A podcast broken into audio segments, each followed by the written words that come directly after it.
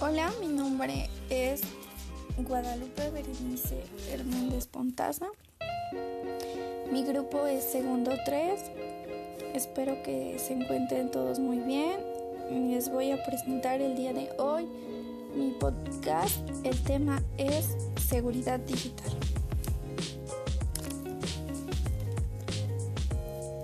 La seguridad digital es el área de una empresa u organización enfocada en procesos informáticos y telemáticos para proteger toda la infraestructura física y digital relacionada con la tecnología computacional. En resumen, es la capa de protección para los archivos de información digital. Se establecen procesos y protocolos para resguardar archivos y evitar que cualquier tipo de amenaza pueda poner los datos en riesgo al ser transportados, transferidos o almacenados por cualquier razón.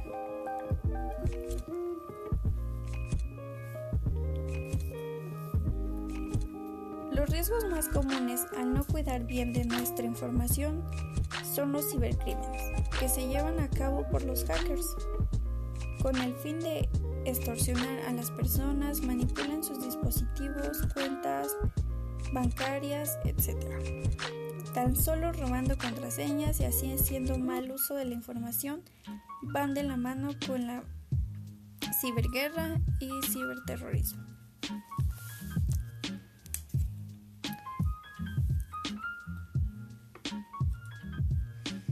¿Qué busca un hacker? Primero que nada, y para las personas que no lo saben, un hacker es una persona muy capacitada que tiene amplios conocimientos informáticos y de computación, las cuales pueden ser usadas para dos distintos fines. Una de ellas es legalmente, que refuerza la seguridad digital, y la otra es ilegalmente, que daña, manipula y vulnera equipos informáticos, como antes fue mencionado.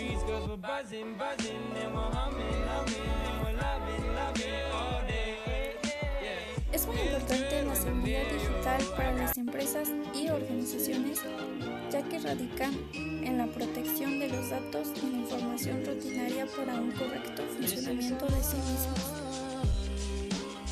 Existen distintos tipos de seguridad digital. Se agrupan en tres sectores. El primero es software. Dentro de estos sistemas se encuentra FearWorld, seguridad para correos electrónicos, bloqueador de ventanas emergentes. El segundo es redes. Dentro de se encuentra IDS, sistema de detención de intrusos. IPS, sistema de prevención de intrusos, y VPN, redes privadas virtuales. Por tercer lugar, hardware, firewall de hardware y servidores proxy se encuentran dentro de.